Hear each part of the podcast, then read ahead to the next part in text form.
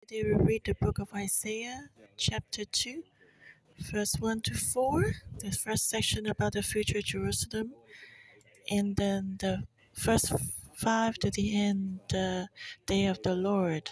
So let's look at the first section first. The word that Isaiah the son of Amos saw mm. concerning Judah and Jerusalem.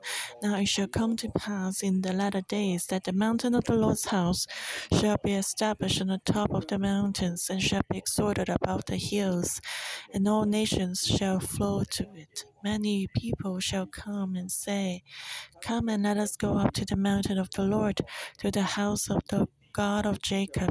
He will teach us his ways, and we shall walk in his paths. For out of Zion shall go forth the law and the word of the Lord from Jerusalem. And he shall judge between the nations and rebuke many people. They shall beat their swords into plowshares and their spears into pruning hooks. Nation shall not lift up sword against nation, neither shall they learn war any more. So, in chapter 2, Isaiah presented the vision again in front of the people about uh, Judah and Jerusalem. He repeatedly spoke about it from different perspectives and different ways. So, what was the vision about? Isaiah said that the mountain of the Lord's house shall be established on the top of the mountains, which means there will be an end time when the mountain of the Lord will be established on the top of the mountains. And uh, the mountain that the Lord built is Mount Zion. If you've been to Jerusalem, you know, uh, of course, Mount Zion is on a high point in Jerusalem, but if you put it in the in perspective of whole world, uh, this Mount Zion is um, not significant at all. There are so many more mountains higher than Mount Zion. But it says here, in the end time, in the latter days, the mountain of the Lord's house shall be established on the top of the mountain. It, was, it will be lifted up above all the other mountains and hills. Well, of course, this is a literary way of expression, meaning that the position of the mount of the Lord will be higher than the other mountains and hills. It's not about its uh, exact uh, literal height. It's not going to get higher literally in terms of the height, but about its position. It'll be lifted up high because God, Yahweh, is with it. And uh, you know that a lot of Chinese like to build temples on the mountains. But in the end time, the latter days, you find that the Lord's mountain will be higher than the others, will be exalted above the others. And people shall come and worship the Lord. This day will surely come, and many nations will come. And they will say something. They will say, Come and let us go up to the mountain of the Lord, to the house of the God of Jacob. He will teach us his ways, and he, we shall walk in his paths. For out of Zion shall go forth the Lord, and the word of the Lord from Jerusalem, which means there's going to be a great revival in the future. At the time of the prophet, Israel was oppressed by the nations because that in the there will be a time in the future when God will restore the glory of Israel, where the nations will come to the mountain of the Lord. Many nations will say, Come and let us go up to the mountain of the Lord, which means the pilgrims from the nations will appear in Jerusalem. Actually, today we can see a shadow of this. Whenever we go to Israel, we see that Jerusalem was, was uh, is filled by different nations. The nations will be determined to also learn the Word of God and walk in His paths. So many godly people will go to Jerusalem, to the mountain of the temple of the Lord, because out of Zion shall go forth the law and the word of the Lord from Jerusalem. God will use His own word to establish this, to establish Jerusalem. God will never regret. In the word, the law in the original language is Torah, and Zion represents the Temple Mount. And so the word of the Lord will surely come from Jerusalem. Jerusalem will be a center of the nations. But that was hard to imagine for the Israelites back then. But now, today, we can really see that Israel is the center of the world. There's only one country that I want. If if this country digs a tunnel, then it may lead to a third world war. So it's under the tension of the whole world. The small little country. In the end time, Jerusalem will become a center for the worship of Yahweh again. The nations will come because Torah, the word of God, will come out of Jerusalem. God will raise it up again to share the will of God. And God will judge between the nations and will build many people. And they shall beat their swords into plowshares and their spears into pruning hooks. Nation shall not lift up sword against nation, neither shall they learn war anymore. So when the nations come to Jerusalem to learn about the word of God, then you see that the world will be changed. There will be peace, and uh, so that's why Jerusalem is called a city of peace. When Jerusalem is lifted up, when the word of God is released, then there will be peace to the whole world. When the nations listen to the word of God, the true peace will come. When everybody lifts up God, then there will be no more war between the nations. And that's why the weapons will not be needed anymore. The swords will be turned into tools for farming, like plowshares and uh, pruning hooks. So there will no longer be destructive weapons, but tools that provide for life. Why? Because the nations will come to worship God. Why were there weapons? Because the nations are fighting and competing with each other, but when they come to worship God, they will not fight anymore. And just like the Israelites, when they entered into the promised land, they did not fight against each other the land was divided by casting lot because they all honored God. And you know, on the news, you can read that children of some wealthy man can fight for inheritance. That will end up in a court case. Just imagine the tribe leaders of New Crop, they're going to divide the land and then um, Tikva got Chinese and then Baraka got uh, Cheung Chau.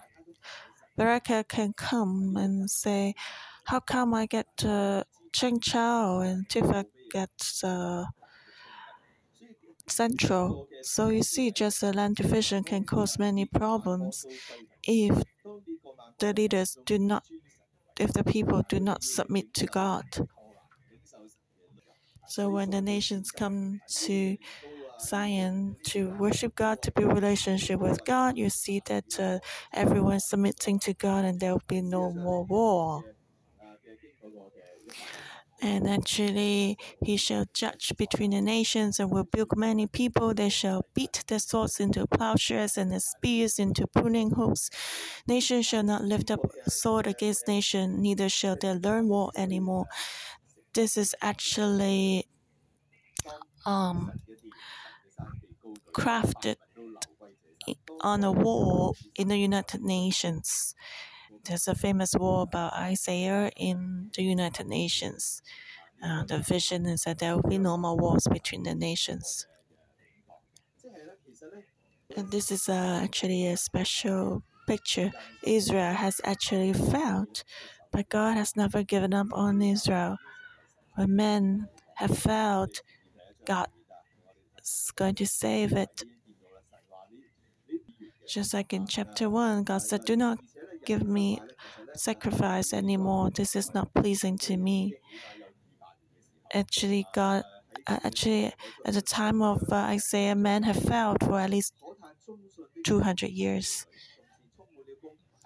Chapter 1, verse 21, it says, How the faithful city has become a harlot. It was full of justice, righteousness locked in it, but now murderers. So there was a lot of injustice. Uh, people oppressed the orphans and the widows. There were a lot of bribery and oppression and injustice, unfaithfulness, unbelief. And like those selling wine who add water into the wine. So, chapter 1 described the reality of Jerusalem at that time and the city that was faithful before became a harlot already. But now here, Isaiah sent another message. He saw a vision pointing to the future, distant future. In the eyes of man, the city cannot be saved anymore, but God is going to save it. And God has never given up on Jerusalem. He wants to raise Jerusalem up again, to lift it up above the nations, above uh, the mountains and the hills. All the people will come and worship God as pilgrims and listen and learn from the Word of God. Which means God will become the center of Jerusalem again. Right now, uh, the time of the prophet was not like that, but God is going to change that. Jerusalem will lift up God again. And that's worthy for us to meditate about today in our lives. Where is our God? Are we like the end time Jerusalem? That we will magnify, lift up God, and value His word? Listen to Him carefully and live it out? If that's the case, then we can, our life can be lifted up by God no matter how deserted it is now because God is the key. And now let's look at the second section, verse 5 to the end. O house of Jacob, come and let us walk in the light of the Lord, for you have forsaken your people, the house of Jacob, because they are filled with eastern ways. They are soothsayers like the Philistines. They are pleased with the children of foreigners. The land is also full of silver and gold, and there's no end to the treasures. The land is also full of horses, and there's no end to the chariots. The land is also full of idols. They worship the work of their own hands, that which their own fingers have made. People bow down, each man humbles himself. Therefore, do not forgive them. So the prophet saw that God's glory is going to come back, and the future glory will be uh, the later glory will be greater than the former one. And the nations will receive the Torah, the teachings, the word of God, the word of life. And so, given these seeing, the prophet extended an invitation to the house of Jacob and to ask them to leave their ways of darkness and enter into the light which means we turn back to God, do not walk in darkness anymore. Enter into the rock and hide in the dust from the terror of the Lord and the glory of his majesty. The lofty looks of man shall be humbled, the haughtiness of man shall be bowed down, and the Lord alone shall be exalted in that day. And uh, the Israelites actually they uh, were involved in sorcery related to the stars at that time, astrology, and so they even made um, formed alliance with the foreigners, with the Philistines. They made a covenant with them, and they formed alliance and covenant with the foreigners because of the financial, economic benefits and how did they make an alliance or covenant with the foreigners, they bowed down to their idols. They worshipped their idols. And you know, if you worship the idols, you keep certain festivals, certain dates, and that will be easier to form relationships and have business together. But in God's hand, that is unforgivable because they actually committed sin willingly. They just totally ignore God's word. And so you can see verse 10 to the end. Um, enter into the rock and hide in the dust from the terror of the Lord and the glory of his majesty. The lofty looks of man shall be humbled, the haughtiness of man shall be bowed down, and the Lord alone shall be exalted in that day. For the day of the Lord of hosts shall come upon everything proud and lofty, upon everything lifted up, and it shall be brought low, upon all the cedars of Lebanon that are high and lifted up, and upon all the oaks of Bashan, upon all the high mountains, and upon all the hills that are lifted up, upon every high tower, and upon every fortified walls, and upon all the ships of Tarshish, and upon all the beautiful sloops, the loftiness of man shall be bowed down, and the haughtiness of man shall be brought low. The Lord alone will be exalted in that day, but the idols he shall utterly abolish. They shall go into the holes of the rocks and into the caves of the earth from the terror of the Lord and the glory of his majesty when he arises to shake the earth mightily.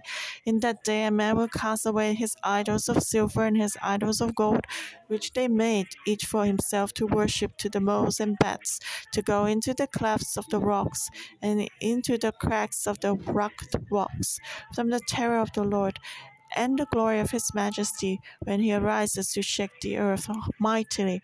Save for yourselves for such a man whose breath is in his nostrils, for of what account is he?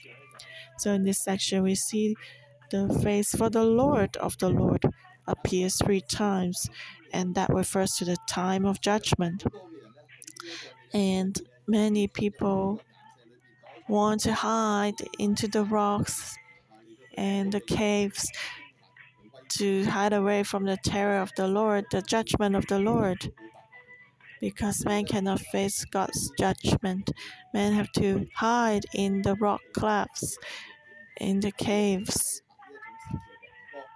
And on that day, all the proud will be brought low, and cedars of Lebanon are very high and strong.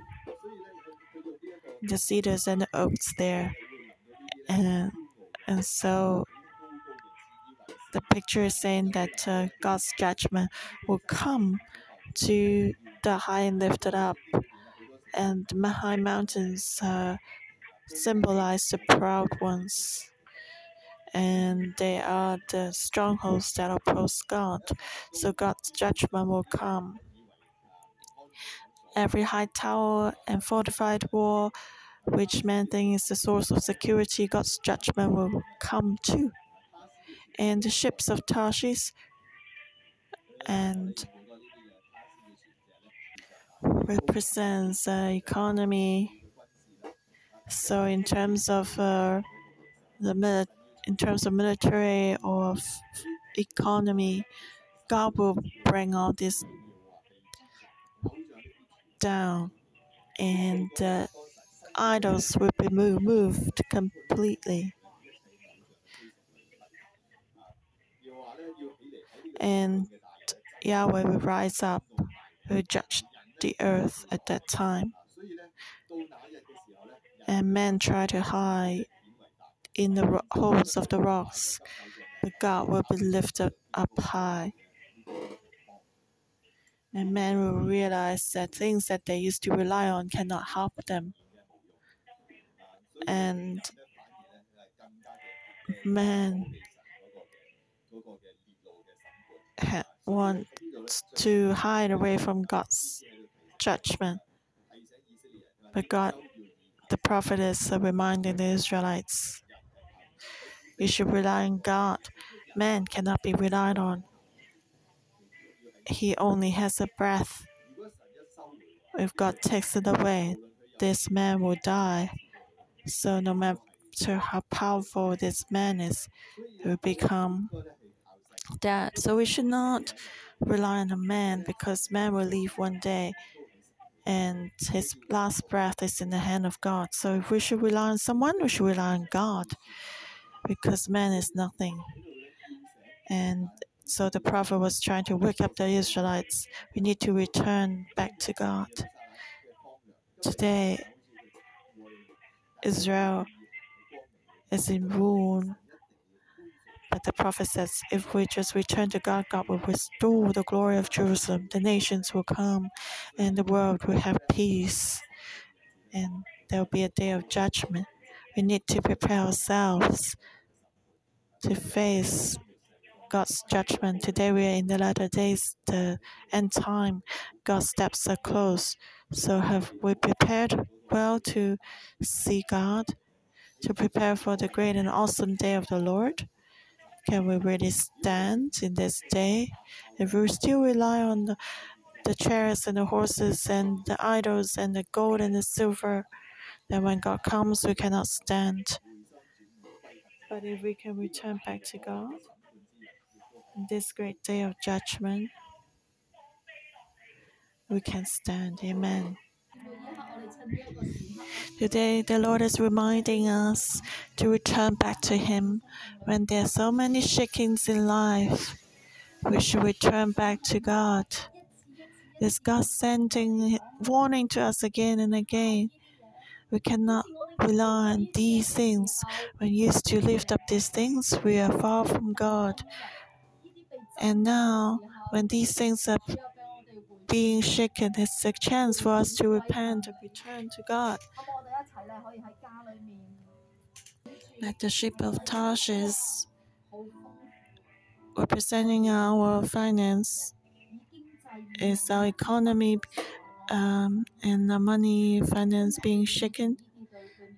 Has they replaced God? Are we willing to return to God now? What used to be the high towers and the mountains, our education, our career, our health.